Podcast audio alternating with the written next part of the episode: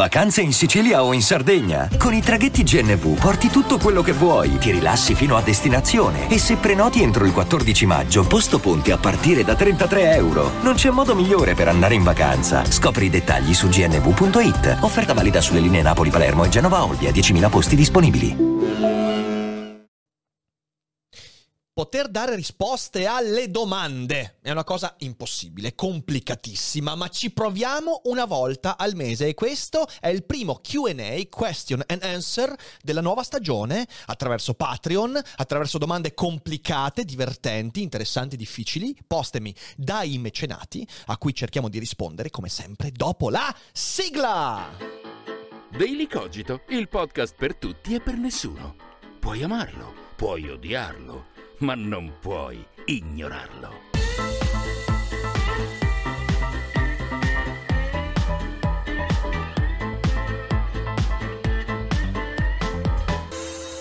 Eccoci qua! La puntata mensile in cui cerchiamo di fare la cosa più arrogante del mondo, dare risposte a domande, domande sullo scibile, sulla vita, l'universo e tutto quanto.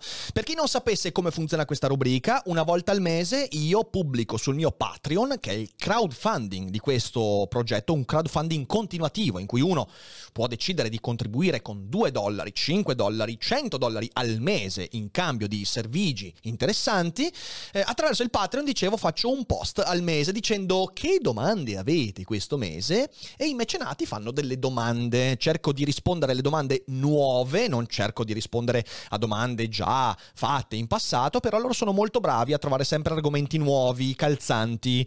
E sono molto orgoglioso perché nel corso del tempo le domande sono sempre diventate più ficcanti, più precise, perché in fin dei conti un buon QA è il QA dove ci alleniamo a fare delle buone domande, domande precise, domande circostanziate, non le domande del che ne pensismo, che ne pensi di quello, che ne pensi di quella cosa, che ne pensi di Dostoevsky, Kafka, eh, Malbranche. Beh, no, non sono domande quelle. Le domande che sentiremo invece sono domande interessanti. E se volete partecipare ai prossimi QA, ogni mese ne faccio uno insieme a tante altre cose su Patreon, sotto c'è il link ed è anche un ottimo modo per sostenere il nostro progetto. Quindi fateci un pensierino. E adesso direi di partire subito perché sono poche le domande questo mese, sono stati un po' timidini, ma le domande che ci sono mi porteranno via un discreto quantitativo di tempo perché non sono facili. Quindi proviamoci. Che ne dite? Partiamo. La prima domanda è di Lorenzo. Lorenzo dice: Ti scrivo dopo aver sentito l'interessante cogitata con Paolo Nori. Bellissima, se non l'avete sentita, recuperatela perché si è parlato di tante cose belle, fra cui Dostoevsky, la letteratura, la poesia, tanta roba. E continua Lorenzo. Sentirvi parlare della comune passione per la letteratura mi ha fatto capire di non essere un lettore appassionato e di non avere alcuna ferita connessa all'incontro con un autore, nonostante io dedichi molto tempo a questa attività. Che consigli daresti a un lettore onnivoro e assiduo, ma un po' distaccato? Questa è una domanda molto molto complicata perché è un po' come chiedere a una persona che ha un sacco di relazioni con delle persone, relazioni sessuali amorose, come si fa ad innamorarsi? È evidentemente una domanda a cui non c'è risposta, perché l'unica risposta possibile è che devi cercare di non difenderti. Il rapporto che io ho con i libri è un rapporto di grande innamoramento e l'innamoramento porta forti passioni. Sì, io leggo con forti passioni, per, per, quanto io sia un lettore ordinato, però dai libri cerco di farmi smuovere, cioè una cosa che cerco. Molto spesso, infatti, leggendo libri, io devo fare le prove di mancata autosuggestione. Vi faccio un esempio. Eh, durante questi mesi io ho riscoperto alcuni libri autori, ne ho parlato qualche giorno fa, eh, che in passato ho letto, che mi sono piaciuti, ma non mi avevano sconquassato. Autori come Sant'Agostino, Eraclito, oppure libri come Le Upanishad. E io in questi mesi ho riscoperto questi autori, vedendoci collegamenti, trovando delle cose che mi hanno invece smosso. Il mio problema in questo caso è, ma sono smosso per autosuggestione o perché effettivamente il libro mi sta dicendo qualcosa? E allora cosa fai? Fai delle letture, delle sorte di cartine tornasole. Mi sono letto i libri di Jiddu Krishnamurti, che ho citato anche nel podcast di ieri, anzi dell'altro ieri, e ho cercato di capire se le parole di quest'autore mi sarebbero entrate in modo acritico. E invece non è così, non è così. Invece, leggendo Jiddu, mi sono detto, Madonna, che sacca di cazzate. Poi ci sono anche delle cose interessanti. E l'ho usato perché è un autore che parla degli argomenti simili a quelle che trovi appunto nelle Upanishad, in parte in autori come Eraclito e via dicendo, con le dovute differenze. E quindi mi sono fatto la cartina tornasole perché? Perché è molto rischioso per una persona che ha una lettura passionale essere preda dell'autosuggestione, quindi farsi convincere perché è il periodo in cui ti fai convincere da quella roba. E G2 è stato molto utile perché mi sono accorto che non mi sono autosuggestionato. Quindi significa che quei libri, Upanishad, Eraclito e tutto quanto, mi hanno effettivamente smosso delle cose. E allora diventa molto bello esplorare quelle cose. Infatti, credo che ciò che sto studiando in questo periodo avrà dei riscontri fra mesi su Daily Cogito. Sarà interessante vedere che tipo di riscontri. Succede sempre così, poi le cose che studi sedimentano e quando sedimentano prendono delle forme. Ma questo lo vedremo in futuro. Per tornare alla domanda di Lorenzo, eh, come si fa ad innamorarsi? Bisogna non difendersi è una cosa che ho imparato, è una cosa che ho imparato anche nelle relazioni e nei libri, per me vale la stessa cosa, bisogna avvicinarsi ai libri senza quelle autodifese che noi mettiamo in campo. Una su tutte, la protezione razionale, cioè quando leggo un libro, a volte mi avvicino a quel libro armato dell'idea che quel libro non mi dirà mai abbastanza da smuovermi. È un'autodifesa che noi usiamo eh, più o meno consapevolmente perché, quante volte l'abbiamo detto, cambiare non ci piace. Anche alle persone più consapevoli del valore del cambiamento, cambiare non piace. E quindi noi ci avviciniamo, ci avviciniamo, ai libri con una sorta di barriera razionale. Così come quando usciamo con una persona che magari vorrebbe sentire veramente cosa pensiamo, rompere il guscio entro cui ci nascondiamo e noi ci proteggiamo. Con i libri funziona esattamente così. E io l'ho imparato col tempo questo. Poi dall'altra parte mi rendo conto di un'altra cosa, non posso programmare questa cosa, cioè quando io ho letto Eraclito a 20 anni, 19 anni, non è che veramente volessi difendermi, è che non era il momento giusto per la mia vita. Oggi è il momento giusto. Oggi, con le esperienze che ho fatto, Eraclito riesce a farmi delle cose. Sant'Agostino riesce a dirmi delle altre cose. Riescono a smuovermi. E allora mi rendo conto che bisogna anche incontrare certi libri nel momento giusto per la vita. Però dall'altra parte l'atteggiamento è quello di apertura, non volersi difendere dai libri, non usare i libri come semplice accumulo di un bagaglio culturale. È questo l'atteggiamento che cambia. Se io leggo libri con il fine di istruirmi, i libri probabilmente non mi diranno cose che mi servono. Se leggo i libri con il fine di mettermi in crisi, mettermi in discussione, allora lì sono molto più a disposizione. Questa cosa dai libri io l'ho portata anche nella vita. Io le relazioni che ho oggi, le relazioni di amicizia, le relazioni di ogni tipo, voglio, cerco che siano relazioni che mi mettono in discussione più che in crisi. E le relazioni diventano più spontanee, diventano più oneste. Allo stesso modo con i libri. Devo cercare che i libri mi mettano in crisi, devo cercare di far sì che le cose che leggo entrino dentro di me. Poi ci sono libri e libri, ogni carattere ha il libro giusto, il libro sbagliato, eh, per me lo sapete bene, insomma Solaris, eh? per tanti invece Solaris non ha significato nulla. E magari per tutta la vita non significa nulla, perché bisogna trovare anche i libri giusti. Quindi tutta questa circonvoluzione argomentativa per dire che non c'è una risposta a, a, quella domanda che mi hai posto. La questione è, dal mio punto di vista, cercare di non difendersi dai libri.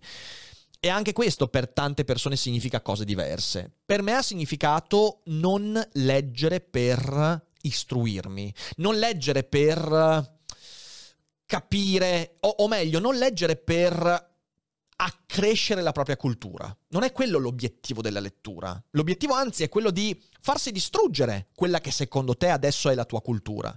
Leggi per farti demolire. Leggi per ripartire, non dico da zero, però per demolire e poi ricostruire. Questo è l'atteggiamento che si deve avere secondo me nella lettura per farsi toccare dai libri. E poi ovviamente questo discorso purtroppo, ribadisco, non essendoci una risposta concreta, rischia di diventare troppo fumoso, quindi mi fermerei qui. Però grazie per la domanda, è molto interessante. Poi c'è Fabrizio. Fabrizio chiede, posso chiederti un confronto fra la concezione della mente in Freud, es, ego e superego, e quella dell'anima descritta da Platone nel Fedro, con il mito della, della biga alata, uh, de, del carro alato. Allora, allora, allora. Bella, bella, un bel confronto questo. Per chi non sapesse, eh, Freud mh, nelle sue opere crea questa tripartizione che è eh, l'es, l'io e il superio, che tenta di descrivere l'esistenza mentale, psicologica, umana. Quindi c'è l'es, l'inconscio, l'informe, il fondamento. Eh, poi c'è l'io, che è appunto la parte più ehm, razionale, quella conscia, e poi c'è il superio, che è la proiezione di sé. Ci ho fatto la monografica su Freud, recuperatela eh, di qualche mese fa, che secondo me insomma vale la pena di essere vista come introduzione a questo tipo di pensiero. E poi c'è, eh, c'è Platone, anche su di lui ho fatto la, ormai ho fatto monografiche su tutti, cioè ci sono più di 60 monografiche, quindi ne trovate a go go. Eh, Platone nel Fedro nel tentativo di descrivere anch'egli eh, la vita psicologica, la vita dell'anima umana, e si parla di anime con concezioni diverse in entrambi gli autori, Freud e Platone, eh, costruisce questa metafora, questa aspetta, Platone eh, ragionava molto per metafore, attraverso i dialoghi socratici crea delle storie, perché era convinto che il mito riuscisse ad arrivare più a fondo rispetto alla spiegazione razionale. E allora cosa fa Platone? Racconta questo mito e dice l'anima dell'uomo è... Mm, è sbagliato dirlo, ma è come se fosse tripartita.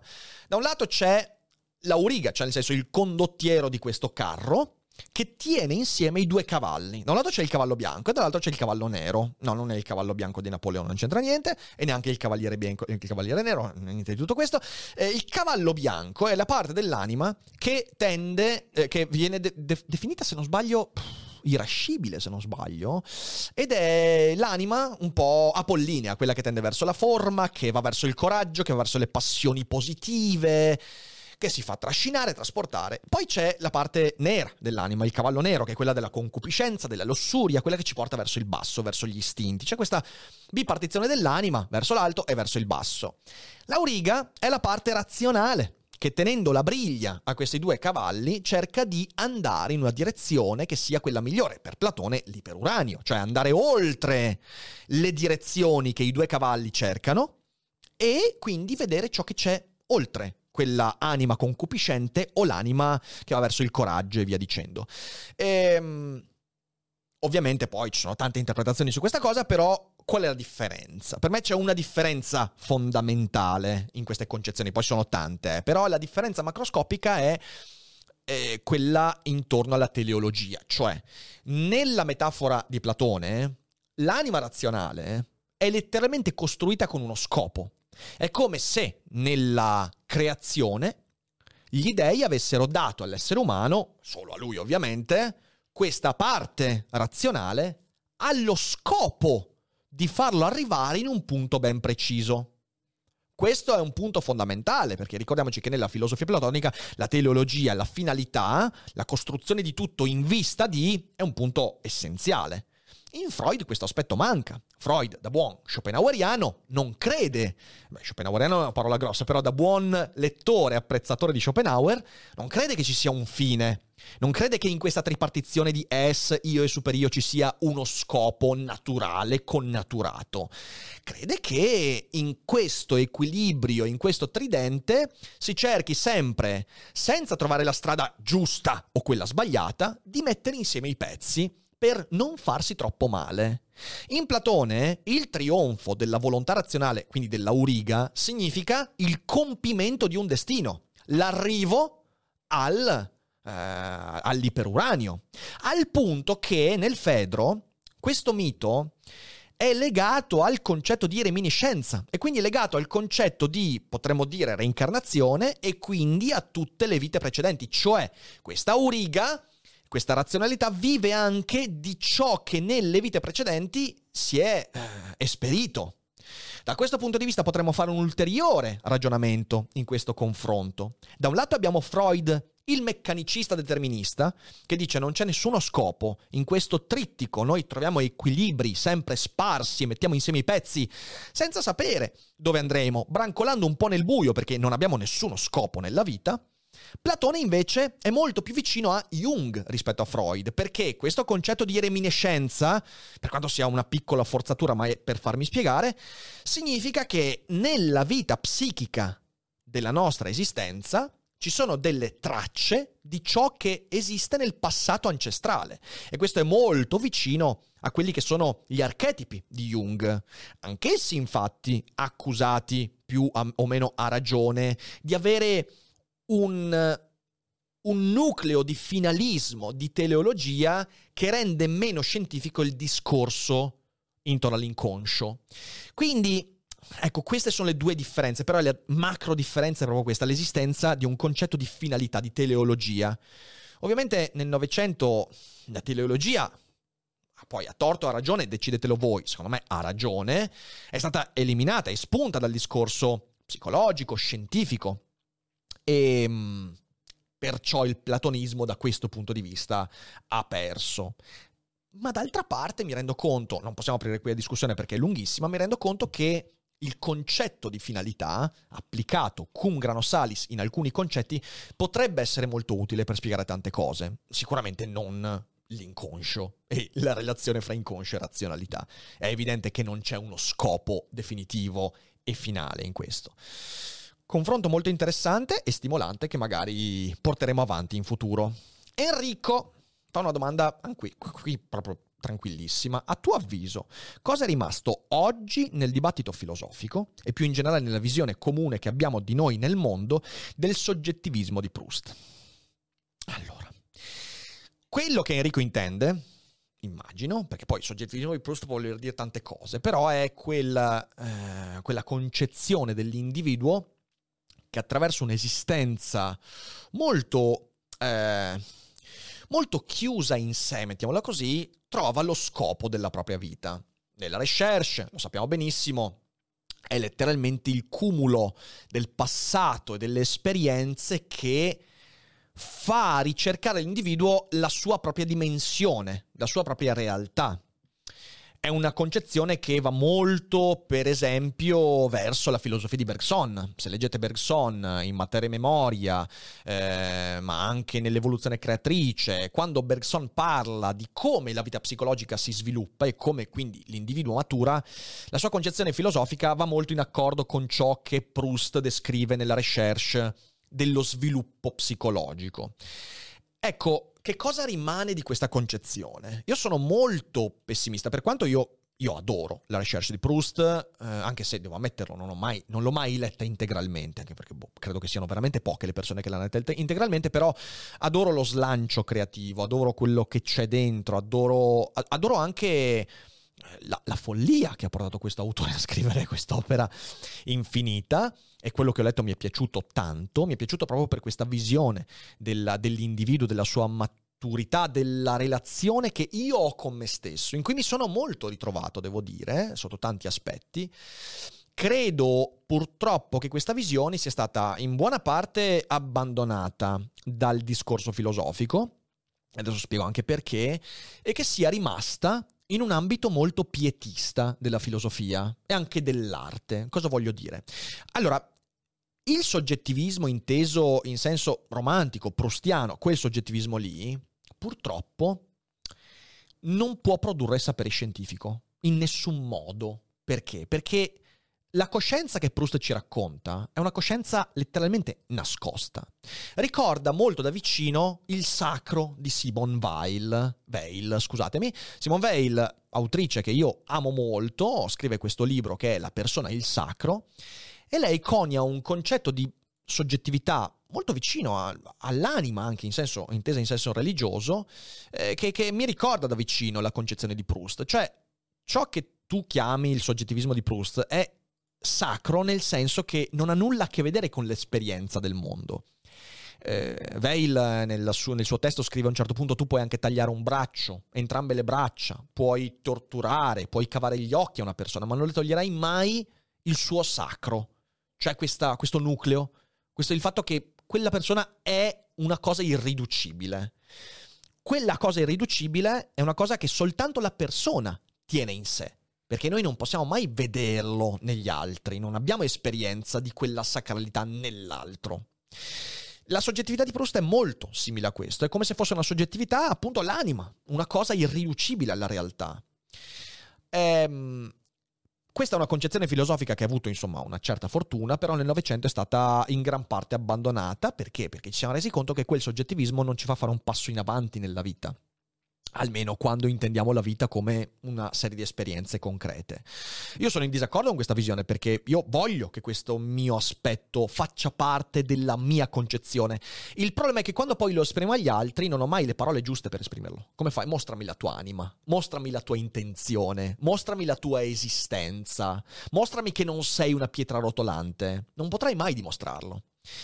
Ed è per questo che quella soggettività non produce discorso scientifico. E in un secolo dove il discorso scientifico è diventato così importante, perché ci ha portato dei vantaggi straordinari, allora quel tipo di visione anche filosofica è stata messa da parte. Eh, infatti il, la visione trionfante psicolo- dal punto di vista filosofico è quella del pragmatismo eh, di, di, Peirce, che poi si è tradotto in quello di Richard Rorty, eh, che nel il libro La filosofia dopo la filosofia esprime perfettamente l'idea dell'abbandono, per esempio dell'idea di anima, dell'idea di verità, dell'idea di soggettività, intesa proprio in quel senso lì.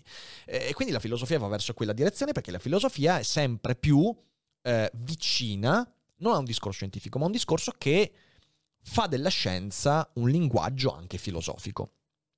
Di contro, il discorso sulla soggettività, che rimane centrale per la nostra vita, non puoi toglierlo di mezzo, fa parte del nostro modo di sentire e stare al mondo, si è trasferito in tutti quegli ambiti new age, più o meno fuffaroli, ed è una tristezza constatare che si è trasferito perché abbandonato dalla filosofia mainstream a, in tutti quegli ambiti dove ti dicono eh, ma non importa anche se il mondo va verso la scienza tu sei una cosa importante. E guarda caso poi sono tutti discorsi che fanno l'occhiolino più o meno chiaramente a tanti scientisti, a, a pseudo-fuffaroli, a roba che vuole convincerti eh, che la tua anima è quella che conta, mentre l'esperienza del mondo non ha senso, che la logica non ha nessun senso, invece ha senso l'irrazionalità e l'emotività e l'empatia. Questo pie- io lo chiamo pietismo perché non è soltanto l'emotivismo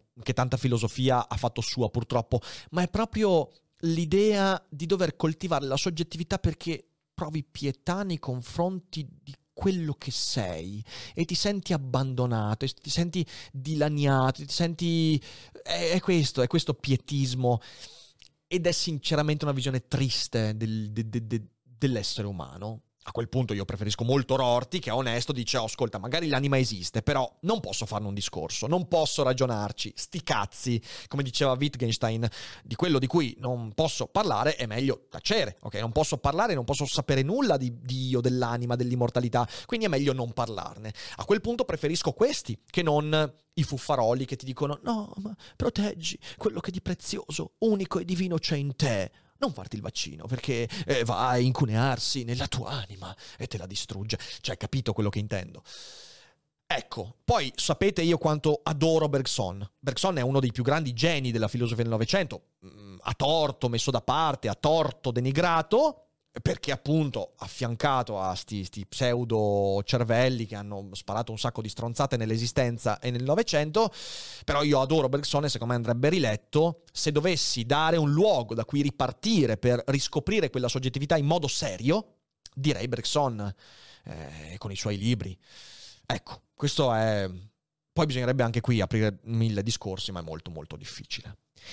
Paralogico chiede la monografica su Orwell con la riscrittura continua del passato degli archivi di 1984, guardatevi la monografica, mi raccomando, di qualche giorno fa, mi ha fatto ritornare in mente una questione ormai eterna sulla provvisorietà delle informazioni in rete.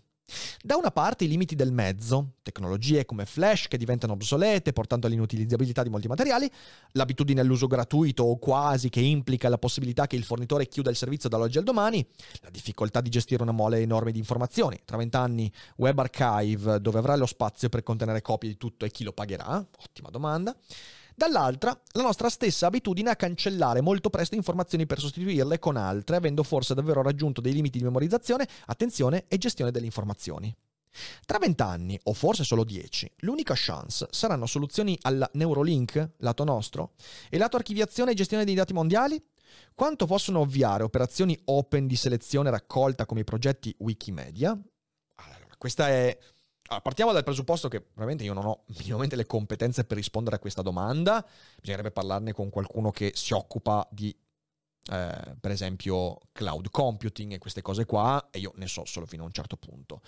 Eh, credo che sia molto interessante, ne parlavamo proprio con Perry, ehm, quanto sia fragile il nostro modo di conservare le informazioni.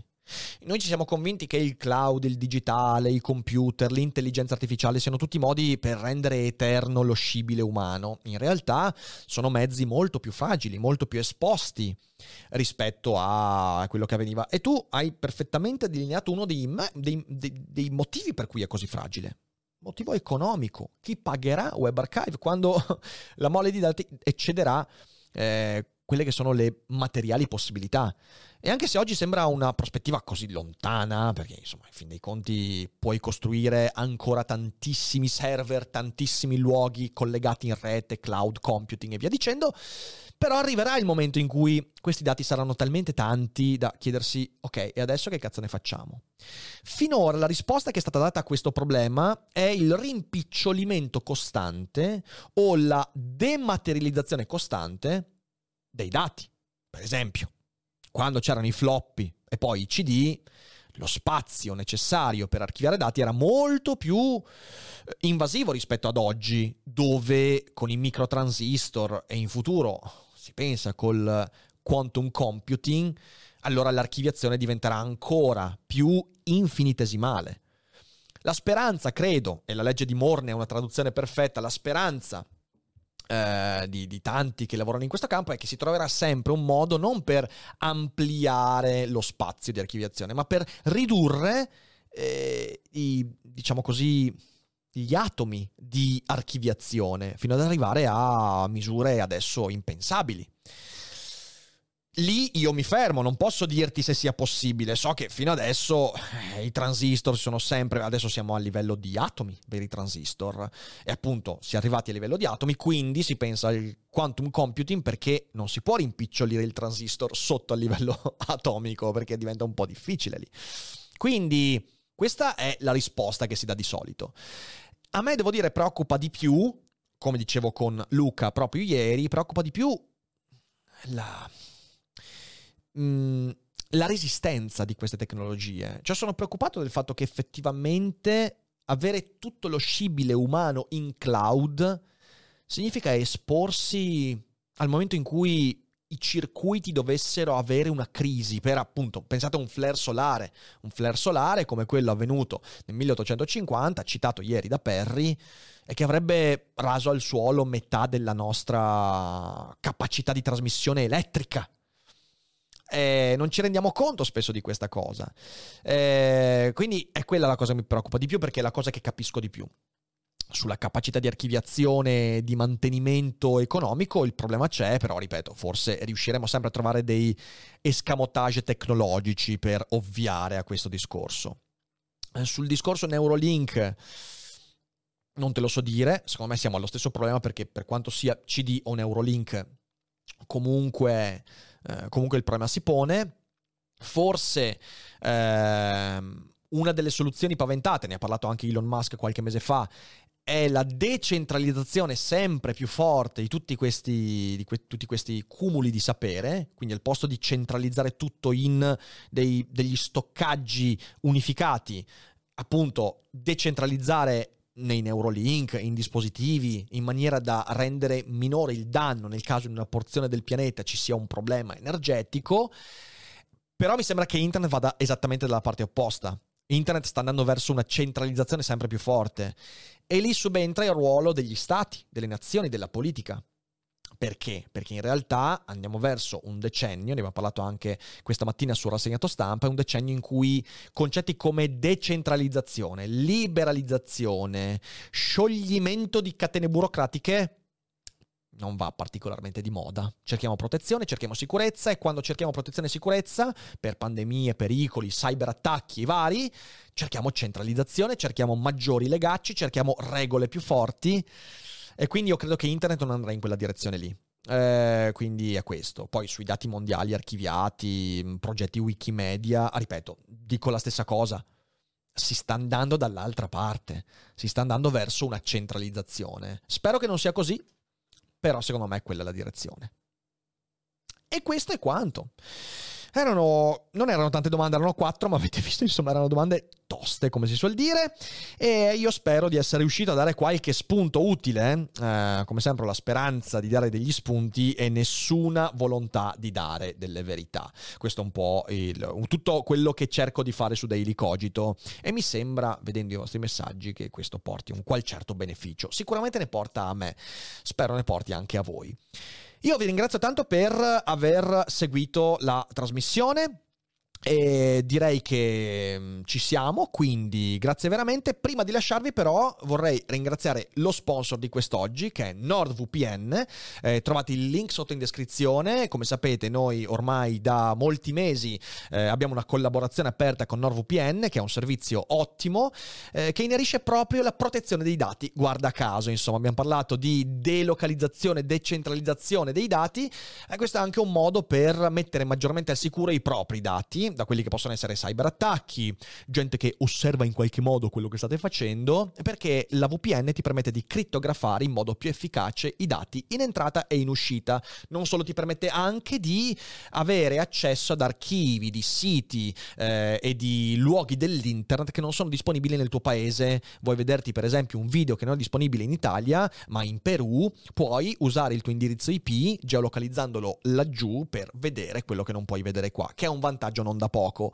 Oltre a questo, usando il codice sconto DUFER, al link che trovate in descrizione o in chat se state ascoltando in live, potete avere accesso a uno sconto esclusivo del 73% più 4 mesi gratuiti sul piano dei due anni. La community sta rispondendo molto bene, io non di rado ricevo mail di apprezzamento del servizio, io stesso uso NordVPN da ormai più di due anni, sono certo che se entrerete a far parte di questo servizio non ve ne pentirete. Grazie a NordVPN per aver sponsorizzato la puntata e Daily Cogito. E adesso è veramente tutto, quindi io vi abbraccio. Domani in trasmissione avremo qui Gennaro Romagnoli, faremo una bellissima cogitata sulla psicomagia, Jodorowsky, cosa di cui volevo parlarvi da un sacco di tempo ma non ho mai trovato l'occasione. Con Gennaro, che uscirà dalla botola dei Cogito Studios, arriverà la giusta occasione. Perciò non mancate alle 21 mercoledì 29 settembre. Grazie veramente, condividete Daily Cogito, sappiate che questo è un podcast che vive della del passaparola, perché siete contenti voi per esservi dezombificati, qualcuno lì fuori potrebbe avere lo stesso bisogno. E non dimenticate mai che non è tutto noia ciò che pensa. Ciao!